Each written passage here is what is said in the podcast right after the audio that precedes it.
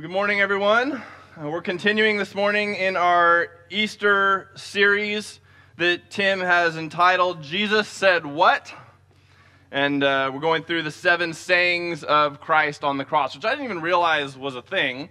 Uh, but there's books written about this, and there are these like seven distinct things that Christ said in various gospels um, that are very instructive, and it's it's it's sobering to hear the the final words of a man who had so much to say, um, so many important things to say, um, and certainly not just a man, but a Savior and our God. If you remember last week, uh, Tim talked about the first saying, which was, Father, forgive them, for they know not what they have done. And uh, so the, that we're picking that up this morning, just after, we'll be in chapter uh, 23 of Luke, if you want to turn there, and, and I hope that you would. Luke 23, we're going to be in verses 39 through 43. And the context here, like I said, is continued from uh, last week. Christ has been crucified. We're at Golgotha. He's been crucified with two criminals, one to his left and one to his right. And there's a sign that's been posted above the cross that says, Jesus, King of the Jews. And we learned from one of the other gospels that it was written in three different languages. And it was, it was uh, Christ was crucified kind of along a road, as Tim talked about yesterday. So people would walk to and, and from cities, and this was the Roman design that they would see what happens to people who disregard Roman authority. And so people are walking by him, people are mocking him, the religious rulers are mocking him. Uh, and even we hear from Matthew and Mark's Gospels that the criminals that were crucified, both of them, to his left and right, were also mocking him. So before we get into the text, let's, let's uh, pray together again. Our Father, we, we love you. We're grateful for Sunday mornings. We're so thankful for the church, which you call the pillar and bulwark of the truth in a, in a world of so much confusion and hate, it is so nice to uh, be uh, with people who love and enjoying a message that's clear. God, we pray that you would minister to us uh, this morning, that our hearts would be full of this amazing gospel truth that you sent your Son into the world to save lost sinners. We have an amazing example of that in front of us this morning minister to our hearts, God. Uh, encourage us, fill us with your spirit, and, and may we just celebrate the awesome love of our God this morning in Jesus' name. Amen. So let's stand together uh, in honor of the, the Word of God. Again, we're in Luke 23, verse 39 through 42. The Word of the Lord reads, one of the criminals who were hanged railed at him, saying, Are you not the Christ? Save yourself and us. But the other rebuked him, saying, Do you not fear God, since you are under the same sentence of condemnation? And we indeed justly, for we are receiving the due reward of our deeds. But this man has done nothing wrong. And he said, Jesus, remember me when you come into your kingdom. And he said to him, Truly, I say to you, today you will be with me in paradise. And may uh, the author of the word bless uh, his body this morning. You guys can be seated. So, our summary this morning, if I'm going to condense it into a simple statement for everyone, is this, and this is on your outline if you're following along Jesus' power and willingness to save far exceeds what we deserve or expect. The power and willingness to save, Jesus' power and willingness to save, far exceeds what we deserve or expect. And Christ was crucified, as has been said here, with two criminals, one on his right and one on his left. And we're going to learn a little bit about who these criminals are, although we don't have anything of their background or why exactly they're there. The Gospels just describe them, depending upon the version you're reading, as, as criminals, thieves, um, robbers in one version. And that's kind of all we know. We assume that it was pretty heinous. Their crimes have elevated them to the level owing of uh, crucifixion, which was a um, horrible way to go employed by the, the Roman authorities uh, for religious crimes, for crimes against the state, um, and for uh, thieves and robbers. And here we have Christ, the sinless Christ, hanging on a cross between two robbers. And one of them calls out. Again, in the other Gospels, it talks about how both of these criminals were railing against Christ. Both of them were mocking Christ. Luke's Gospel shares some details about one of the two. But the first, which we'll call the, the impenitent criminal, says he was hanged, he, he railed at him, railed at Christ, saying, Are you not the Christ? Save yourself and us. Both of the criminals we'll see this morning are desperate for salvation. They both actually ask for salvation of a type, and one it is granted to, and the other, as far as we know, was not. This criminal asked for salvation, but similar to those who, in Christ's ministry, uh, they, they had taken their fill of the bread and the fish, but they really had no interest in Christ, right? They were following him around not because they saw signs and wonders, as Christ said in one of the Gospels, but because they ate their fill of the loaves and fishes. So this criminal hangs and he's, he's on death's door, he's in agony, and he's looking for help. Ostensibly, at least, he says, Are you not the Christ? Save yourself and us. And you'll remember that this is also what uh, the rulers and the, the soldiers were mocking him who were standing around the Christ also. He saved others, let him save himself. And yet, Christ continues to hang, not acting. The criminal was right to believe this, to say, hey, save us. If you're a king, if you're who you say you are, if you have the power to do this, then do something about it. Save us and yourself. But he didn't understand the nature of Christ's kingdom, and he didn't understand the work that Christ came to accomplish, just as the soldiers and the religious leaders didn't. Matthew 26, 53, this is Jesus talking. He says, Do you think that I cannot appeal to my Father, and he will at once send me more than 12 legions of angels? Christ has the authority to do that. Remember, there's a, there's a portion of, of in the scriptures where, uh, where the disciples are with Jesus and, and uh, they say that someone's, someone's preaching something contrary, and uh, they say, Jesus, should we call down fire from heaven to destroy them?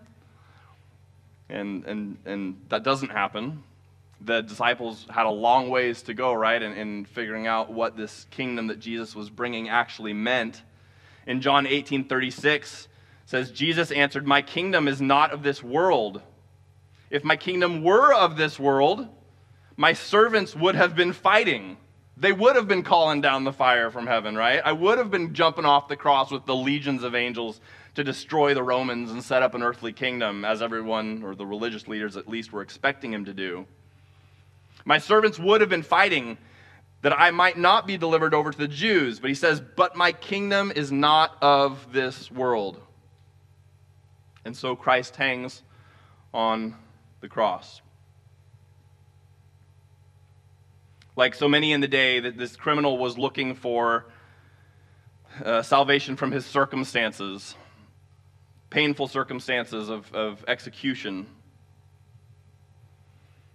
And it, it makes sense that someone in such a desperate situation would have such a desperate plea that Christ would save him, come off the cross, use his power, and save him. As it said, there, there are no atheists in foxholes, right? That's what we hear.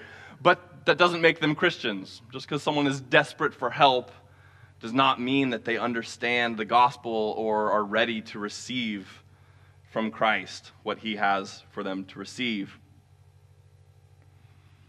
Now, the other criminal pipes up.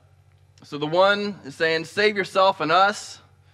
And the other, who was mocking Christ, now says this says, But the other rebuked him, verse 40, saying, Do you not fear God, since you are under the same sentence of condemnation? And we indeed justly, for we are receiving the due reward of our deeds. But this man, Christ, has done nothing wrong. So, what changed his tune, I wonder? We don't know. Is, we can only speculate. But we do know from the other Gospels that this thief who ends up repenting was railing against Christ also. He was one of the two criminals who was mocking Jesus, along with the religious leaders, along with the people along the road, along with the soldiers. This thief's voice also joined in in the mockery of Christ on the cross. And yet, here we have him standing up for Christ and actually rebuking this other criminal. So, something has changed in his heart. Divine grace has gripped him at some point, and he's changing his tune. You know, was it, was it, uh, maybe he overheard Christ's words, Father, forgive them, for they know not what they do. And he was moved by the compassion of the Lord. And, and as his, his uh, grace and kindness is meant to lead us to repentance, maybe that's what happened. Maybe the thief was struck by the forgiveness that Christ offered those who were crucifying him. Or maybe he had read in earnest the sign that was above the cross that said, Here is Jesus, King of the Jews. And maybe he thinks, maybe this truly is the King of the Jews. Maybe this Jesus who's crucified and dying is actually a king. You remember that when Pilate put that description together on the cross um, as a mockery, the Jews actually, the religious leaders, debated with him and asked him not to write that. No, don't write that. Don't, don't say that the, here is the king of the Jews. Say, he says he is the king of the Jews. And John, John 19, 21 and 22, when they're putting this together and they're getting ready to crucify Jesus, says, So the chief priests and the Jews said to Pilate, Do not write the king of the Jews, but rather this man said, I am the king of the Jews. And Pilate answered, That what I've written, I've written. And so we have this sign above the suffering lamb that says King of the Jews, and that he actually was. And maybe, maybe the thief takes that to heart, that this is indeed the King of the Jews, so he rebukes the other criminal. He forsakes the common sentiment and he sides with Jesus.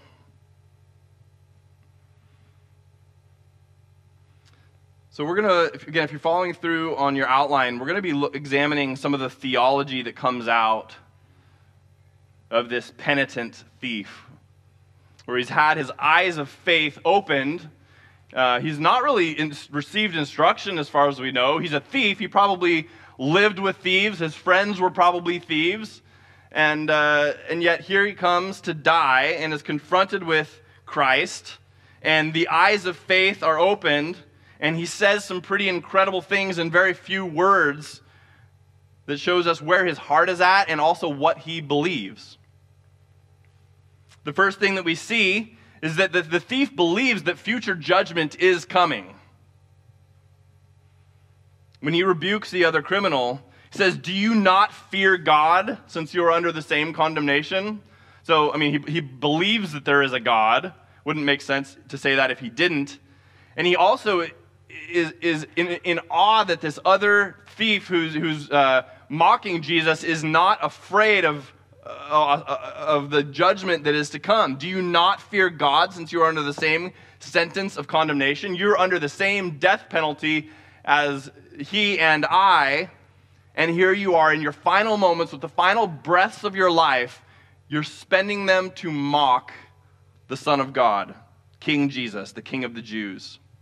So he believes that there is a future judgment coming.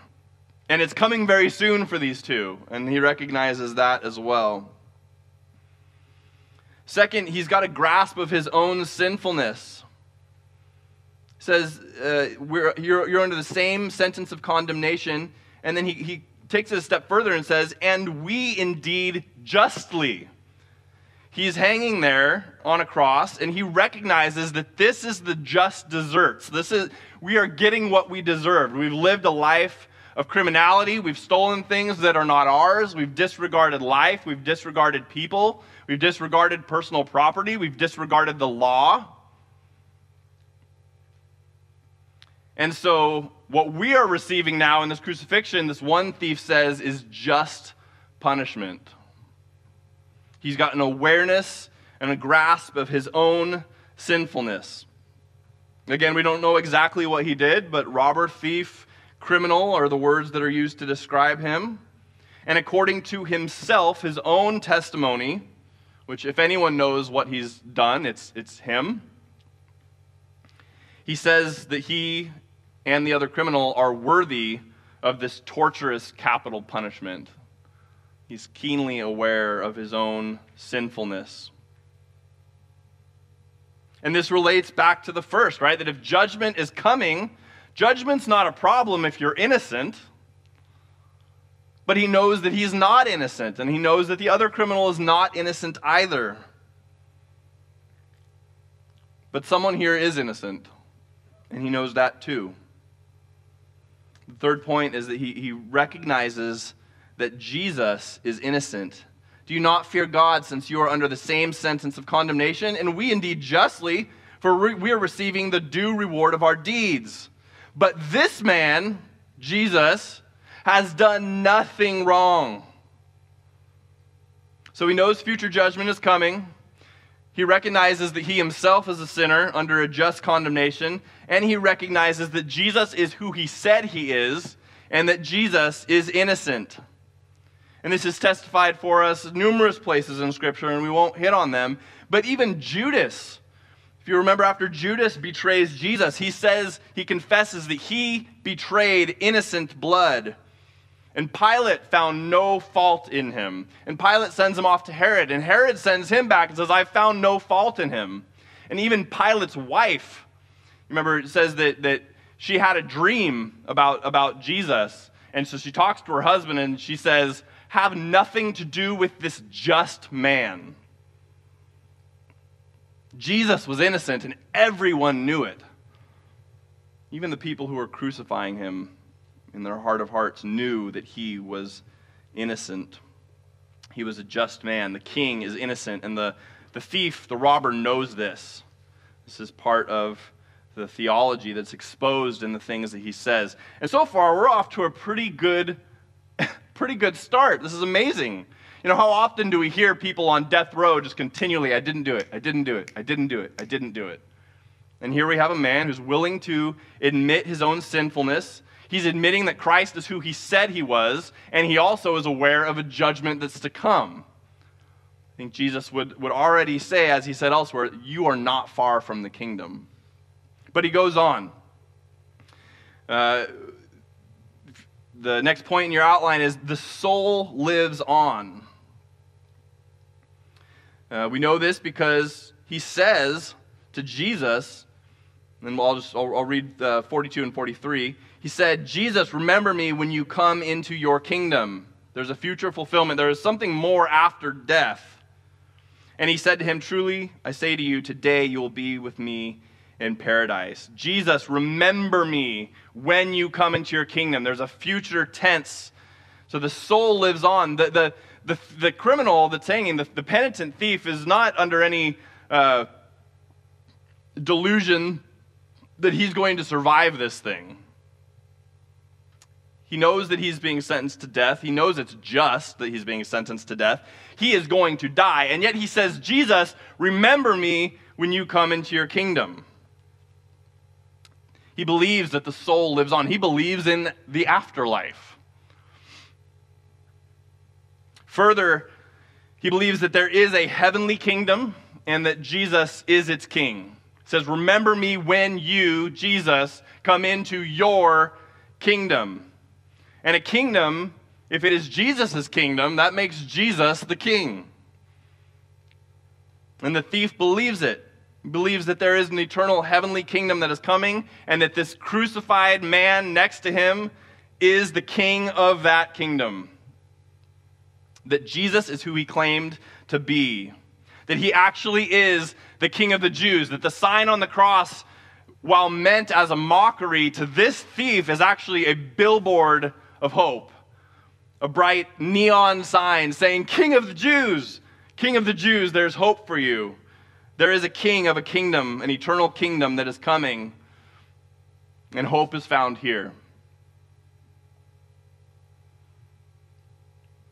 And lastly, he believes that Jesus has the authority and the power to save. He says, Lord, King, ruler, authority, Lord, remember me. Because Jesus has the authority and the power to save. In spite of his sin, he's kind of pitching the Hail Mary here. In spite of all his sin, if anyone can save him, it's Jesus, the King of the Jews. He has the power and the authority to save.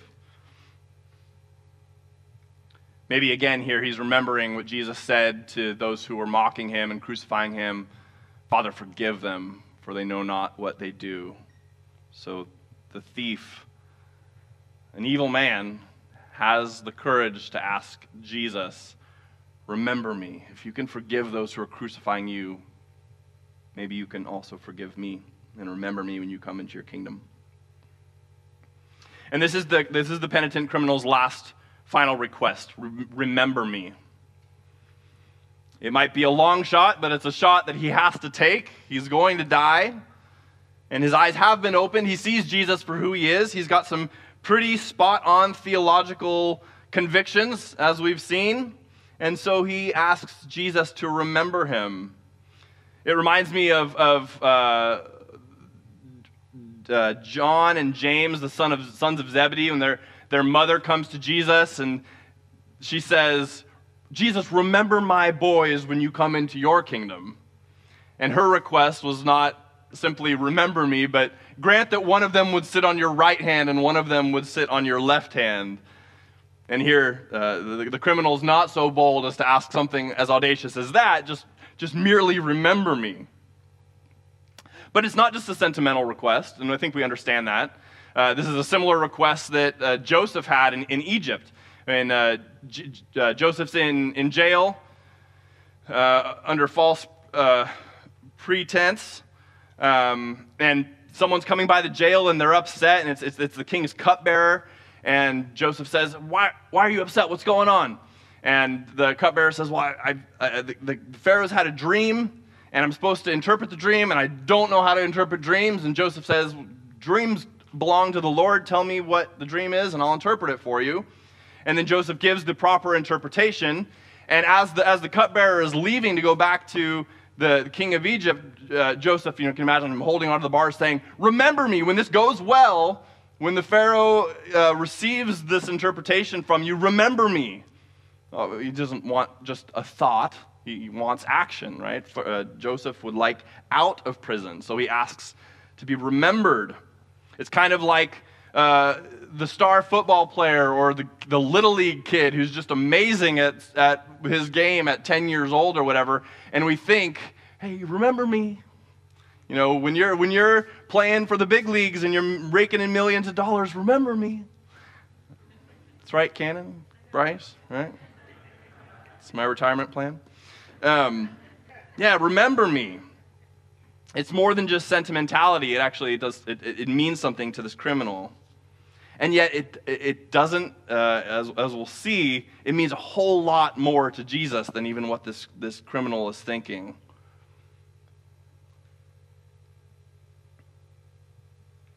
The criminal is looking for a royal pardon.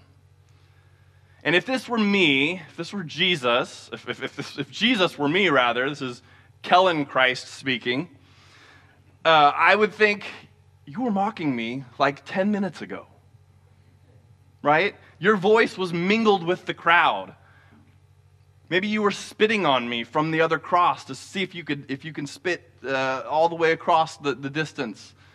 Um, you, you, were, you were calling me king of the Jews, not in a hopeful sense, but in a mocking sense.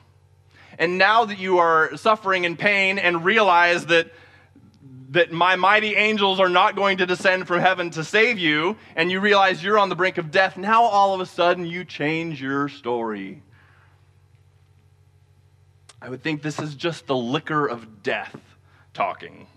Forget about it. But not Jesus. Jesus' response, as we'll, read, uh, it is amazing. It is so much more than what this criminal asked for.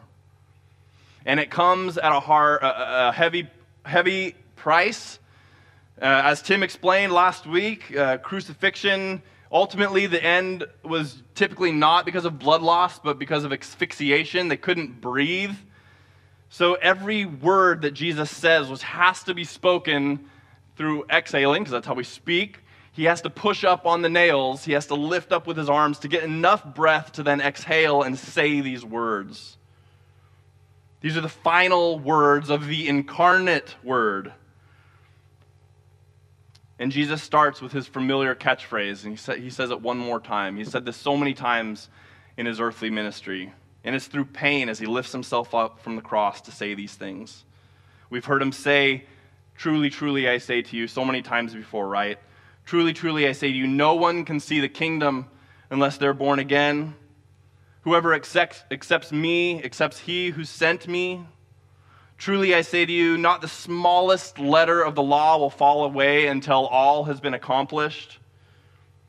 Truly, I say to you, it is good that I go away so that I can send you the advocate, promising the Holy Spirit. And he says, Truly, who the Son sets free is free indeed. And here, one more time, Jesus says, Truly, I say to you, truly, I say to you, today you will be with me in paradise. So the thief asked to be remembered, just remember me, Lord. And Jesus said, Today you will be with me. You will be with King Jesus. The thief isn't sure when this is going to happen. Jesus, whenever you come into your kingdom, whenever that happens, remember me. Jesus says, It will be today. Today. And the thief wants in on a kingdom. Let, let me sweep the streets in your kingdom. And Jesus said, Today you will be with me in paradise. Truly, he is able to do far more and abundantly anything that we can think or ask.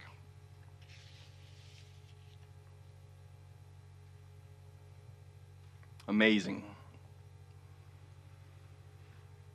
There are a few uh, things I'd like us to consider here as implications for this passage.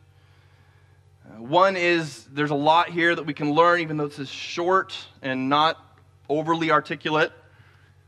But there's a lot that we can learn about the truth of the afterlife.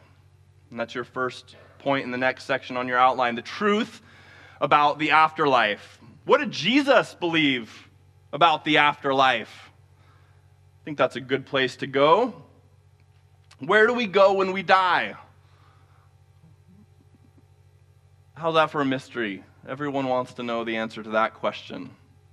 Where do we go when we die? Is that the end? Is it over? Jesus didn't think so. I think he would know. There's a lot of different ideas about how uh, life and death works. You know, there's traditions that teach about reincarnation. You know, depending upon how you performed in this life, you'll die and then come back as a squirrel or an elephant or a worm. Jesus clearly didn't believe that. There's also ideas about you know, what, what happens when, when we die. Where does our soul go? Is there, is there a soul sleep? Is it like falling asleep at night and then we wake up in the morning and even though eight hours has elapsed, it feels like nothing? And I think there's room for curiosity and some, some interesting discussions. We can get creative in our, in our own inability to understand the deep things of God that He hasn't revealed to us, right? And Christ actually talked more about hell in the Gospels than He did heaven. So we've got some, some empty spaces to fill in. But this is very instructive, I think. There are things in here that we can know that help us to know what is not true. You think about where, where even is heaven? Like, can I take a rocket ship to heaven? Like, heaven is a place, it actually exists. Is there any risk or possibility of the, the Curiosity Mars ro- rover that's driving around on Mars right now, like, happening upon heaven? I don't, I don't think it works that way. Uh, when John was exiled on the island of Patmos, it said that an, a door was opened to him into heaven. So, like, is the entryway to heaven over in Greece somewhere? Brian, I don't know. Have you seen it? I don't think so. Brian spent time in Greece. Um, and Jesus taught that, that the kingdom of heaven is near, that it's very near. So I'm like, where is this place, right? I think that I, I, I don't think it's light years away. I don't think it works that way. There's probably some other dimension, right, that we don't have access to. But what we do know here is that Jesus says to this criminal that today you will be with me in paradise. Today. Today. That to be, we learn in, in 2 Corinthians chapter 5, to be absent from the body is to be present with the Lord. So if you are dead, I don't think that your soul is sleeping somewhere. You are with the Lord. If, you're, if you are not alive in the flesh, you are alive in the spirit, and you are before the Lord if your faith is in him. Likewise, this, the idea of, of, of purgatory, I think this completely does away with. The idea of purgatory is that when you die, we have to be prepared for heaven. So when you die, you're, you're, you're imperfect. You've got mortal sins uh, that, yes, have been taken, on, taken uh, dealt with on the cross by Christ, but you've got these other sort of lesser sins that have to be kind of burned away. So you go to purgatory for a time to be perfected and be ready for heaven because, after all, heaven is a perfect place and nothing imperfect or sinful can enter into heaven. So you need a little bit of time to clean up. And I think if anyone needed that cleanup time, it's this guy. He spends maybe an hour or two with Christ before he dies after a life of criminality, of, of, of, of stealing and breaking the law. And yet Christ says, Today you will be with me in paradise. Purgatory, I won't go all into it, but it's not paradise. It's a place of, of, of refining and punishment. But the criminal is promised that today you will be with me in paradise. So there is no purgatory, there's no soul sleep, there's no reincarnation. There's no annihilation. When you die, it is, it is not over. That is not what Jesus taught, very emphatically. Jesus is super convinced that when you die, it is not over. So we don't know where it is, we don't know how it works, we don't know exactly, you know, heaven versus the third heaven, like Paul talks about, right, or paradise. Um, I don't know how to slice all that up. I don't know if those are all synonyms for heaven, which is all the same thing. We're not getting to that this morning, anyways. But the point is, there is a paradise, and it comes immediately when you die if you are perfect. Or more accurately, if you have been made perfect. So, how do we get there? If this place actually exists, and we probably can't take a rocket ship there, how do we get there? How did, this, how did, how did it come to be that this sinner who's crucified for his sins is told by the king of the Jews that today you will be with me in paradise. It's, it, it's, it's amazing to think about and to look into all the things that the criminal did not do. The criminal did not, as far as we know, pray a sinner's prayer. He didn't go to a revival meeting. He didn't, with every eye closed and every head bowed, lift his hand in a, in a group of people. He wasn't even baptized. And yet he goes to heaven.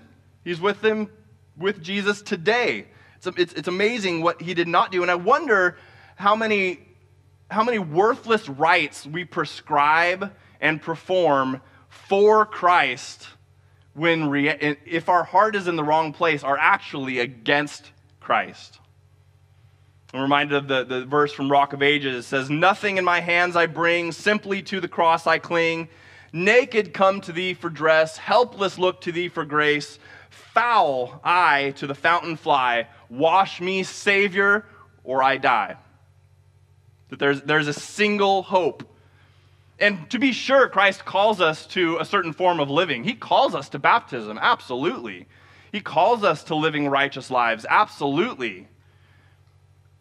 But all of those things are fruit of a conversion and not the causal action of that conversion. And we can learn that from the thief here as well. You remember the teaching that Jesus gave in, in Matthew 7 um, when he's talking about the judgment. And he says, On that day, many will say to me, Lord, Lord, did we not prophesy in your name? Did we not cast out demons in your name and do mighty works in your name? Didn't we do all this stuff? Weren't we baptized? And then I will declare to them, Jesus said, I never knew you. Depart from me, you workers of lawlessness. And even in knowing Christ, we can't boast about that, right? We can't, the, the, the, the, thief only knew him for a couple hours, so it doesn't even matter how long you knew him. But do you know him? That is the key to getting into heaven. If we take any other boasts, any other actions on our part, we rob the cross of its power and we rob Christ of the glory that is due his name. Second, hope is for the living. Hope is for the living. Our predicament, whether we completely recognize it or not, is just as desperate as the criminal on the cross. We're all terminal. Everyone in this room is going to die. Everyone. And it might not be on a cross. You might not be under the, you know, under the sentence of, of death. You're not going to be executed, but you can die. Like whether it's today or in 50 years, it's going to happen. And we're all desperate because we are all also sinners. You may not have stolen anything, you may not be on the run from the law, but you too are a sinner. We're all terminal sinners. And nobody knows how much time they have. We can all think about someone who we got a phone call in the morning, sometime in the day, right? So and so just died. What? And that doesn't only happen to other people, that might happen to you. Ecclesiastes 9 4 says, But he who is joined with the living has hope. For a living dog is better than a dead lion. I love that one. We were talking about that with a youth a couple a month ago. Um, a lion is a great thing, but a dead lion, eh, like I, I have more to fear of a dog than I do a dead lion. So the living have hope. Hope is for the living. The thief shows us that there's hope for the living, but again, we don't know how long we have to live, so take advantage of that hope now Today is the day of salvation. 2 Corinthians 6 2 says, In a favorable time I listened to you, and in the day of salvation I have helped you. Behold, now is the favorable time. Now is the day of salvation. It's great that this thief was saved. Don't get me wrong. I'm sure, though, he was full of regret at the same time that was mingled with this joy of knowing the Savior. But realizing I've been saved now, this actually is the King of the Jews. What have I done with my life? Today is the day of salvation. Don't wait. Don't wait until you have all the answers figured out. Don't wait until all your kids have moved out of the house. Don't wait until you've settled at the new job. Don't wait until you've chased down that last pleasure. Just one more hit, whatever it is. Don't wait until all your current hopes falter. Don't wait for the terminal diagnosis. Again, you're already terminal. Don't wait for a sign or a wonder from God, a sign in the sky. The wonder and the miracle will be your believing. Don't wait.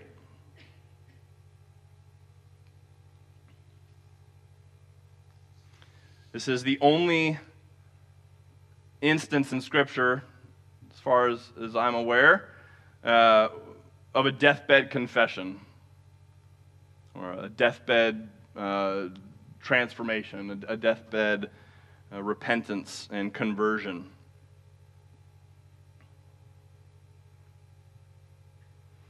There's a, a, saying, I don't know who it's attributed to, um, but I found it lots of places, just never cited. It says, One was saved upon the cross that none might despair. Hallelujah. Like the, the, the, the criminal on the cross says, It does not matter how bad you have been and it's easy for us to say that. Like, we can dress this, we can dress this criminal up to be a, Robin Hood, right? Like, yeah, he was probably just a victim of the system, and he probably gave what he stole to people who needed it. And he, he, yeah, he was kind of r- rough around the edges, but probably not all that bad of a guy, right? I don't think so. Like this, this could, this man could have killed people. He was not being crucified for being a nice guy. We can dress him up, and we ought not to. And it's good for us to recognize that this guy who's left, lived an entire life of sin, in the last moment still has hope. So it does not matter what you have done, there is still hope. Hope is for the living. Better to be a living dog than a dead lion. One was saved upon the cross that none might despair, and only one that none might presume. Again, you don't know how long you have. Don't presume upon the last minute grace of God. There are people, people in this room who will not have the benefit of a deathbed in the first place. Gone. Don't presume upon a last minute conversion. And lastly, point three here, uh, we learn about the personal nature of the atonement. The personal nature of the atonement. Jesus says to the criminal, Today you will be with me in paradise. And the reason why this is so important is because sin, though on the one hand does affect us all equally as children of Adam, that there, there's a genetic sense in which we are all sinners, there's also a very specific and pointed sense in which I am a sinner because of things that I have done and do do. The atonement has to be personal, but because the offense is personal. It's not sin in general that cuts you off from God necessarily. It's your sin. It's what you did yesterday. Your sin cuts you off. It's true that Christ came into the world to save sinners, but we, like Paul, have to recognize that we are the chief among them. Personally, the net goes out broad, but it drags in individual fishes. Matthew 20, 28 says, The Son of Man came not to be served, but to serve and to give his life a ransom for many. The net goes out broadly. And then Galatians 20, tw- uh, I'm sorry, Galatians 2:20 says, I have been crucified with Christ, Paul writing. It is no longer I who live, but Christ who lives in me. And the life that I now live in the flesh, I live by faith in the Son of God who loved me and gave himself for me.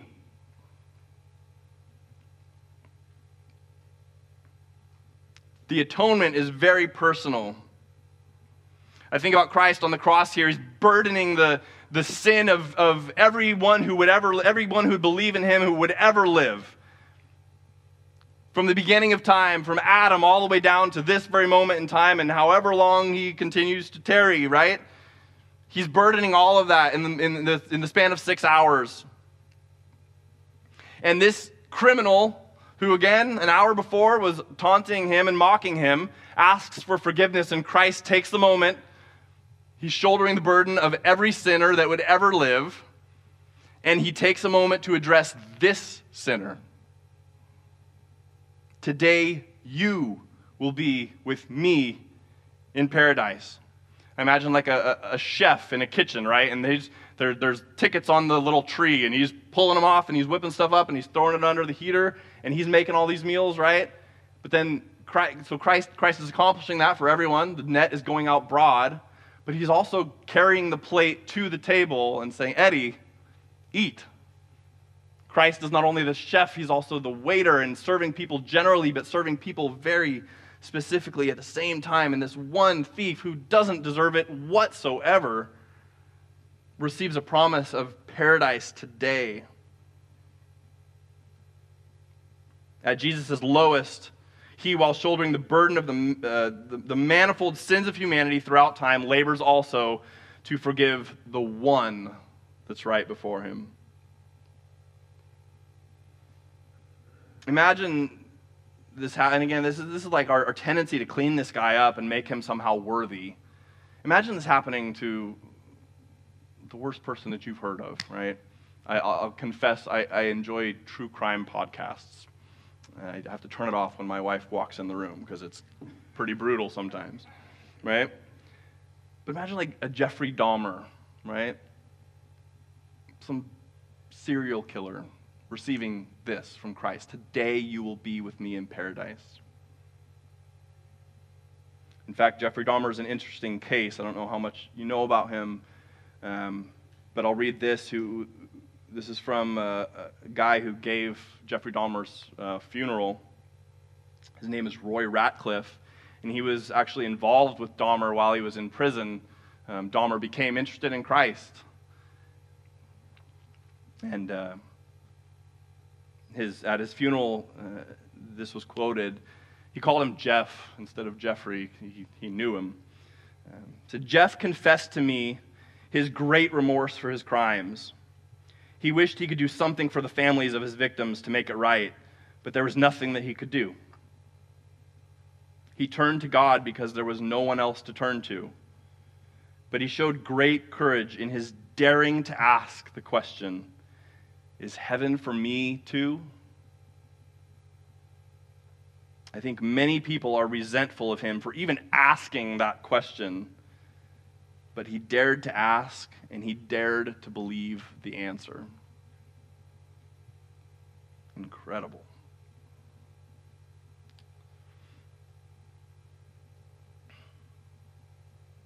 There's a fountain filled with blood drawn from Emmanuel's veins, the song that we sing. One of the verses is the, dying thief rejoiced to see that fountain in his day and there may I, though vile as he, wash all my sins away. I remember reading more about, about Dahmer. There's a college professor of some sort said, you know, if, if Jeffrey Dahmer is in heaven, I do not want to go. But we're all Jeffrey Dahmer. We all need that grace.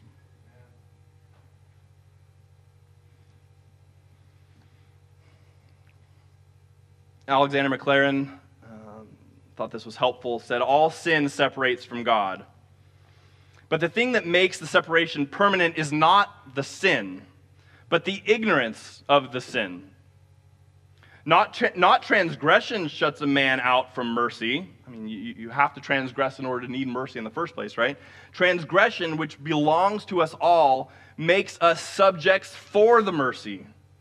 But it is pride self righteousness, trust in ourselves, which bars the gates of mercy on mankind. And the men that are condemned are condemned not only because they have transgressed the commandments of God, but, and this is a quote from Scripture, this is the judgment. The light has come into the world, but people loved the darkness rather than the light because their deeds were evil. Christ came into the world to save sinners. And here we have him exiting the world with a sinner that he came to save. He came into the world to save sinners, and he left it accompanied by a saved criminal, the first trophy of his redeeming blood. A.W. Pink.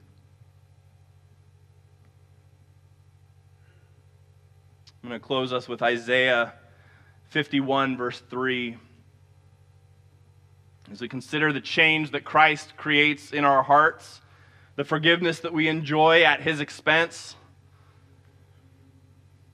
Isaiah 51 3 says, For the Lord comforts Zion, he comforts all her waste places, and makes her wilderness like Eden, her desert like the garden of the Lord.